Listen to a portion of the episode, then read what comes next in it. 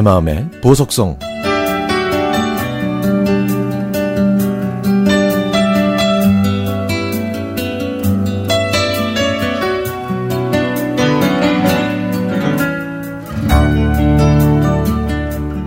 저는 십 년 전에 앞으로 태어날 조카에게 편지를 썼습니다.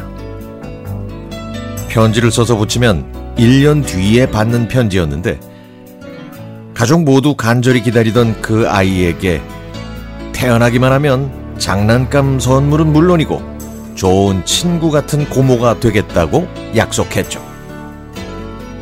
이 작고 귀여운 생물체는 이 편지가 도착하고도 사 년이 지난 후에야 찾아왔고 다섯 살을 넘기면서 그제야 사람의 모습을 갖추기 시작했습니다.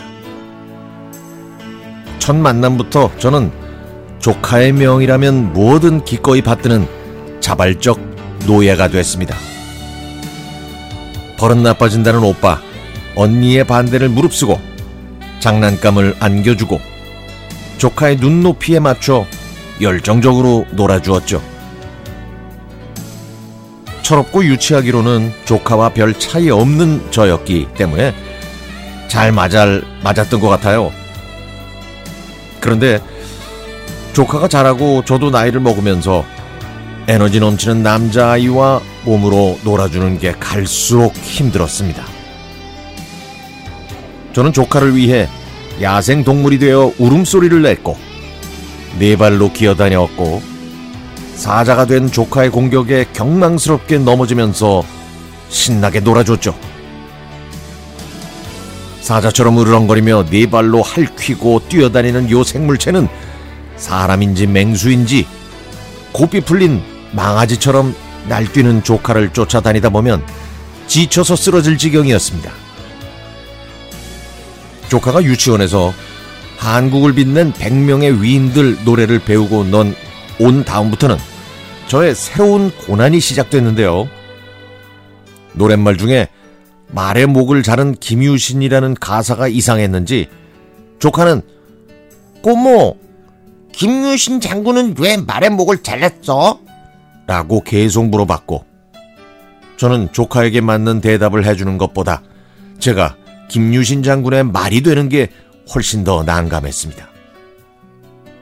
저는 김유신 장군이 된 조카를 허리에 얹고 기어다니다가 격분한 장군의 칼날에 수도 없이 맞아 쓰러져야만 했죠. 김유신 장군은 왜 말에 목을 쳐서 저를 이렇게 힘들게 했는지 참 원망스럽습니다. 김유신 장군 놀이 시작을, 놀이를 시작으로 전쟁놀이와 칼싸움에 심취했던 조카는 장난감 칼 한 자루로 혼자서 천만 군사를 무찌르고 몇십 발의 화살을 맞아도 죽지 않는 불사신이 되지만 저는 혼자서 천만 군사가 되어 싸우다가 죽다가를 반복할 수밖에 없었죠. 진짜 장군처럼 거칠게 휘두르는 조카의 칼에 맞으면 얼마나 아픈지 한껏 겁을 먹고 비굴하게 도망다닐 때도 있었습니다. 그런데요, 조카랑 전쟁놀이 할 때는 죽는 게 제일 편합니다. 죽으면 누워서 쉴 수 있거든요.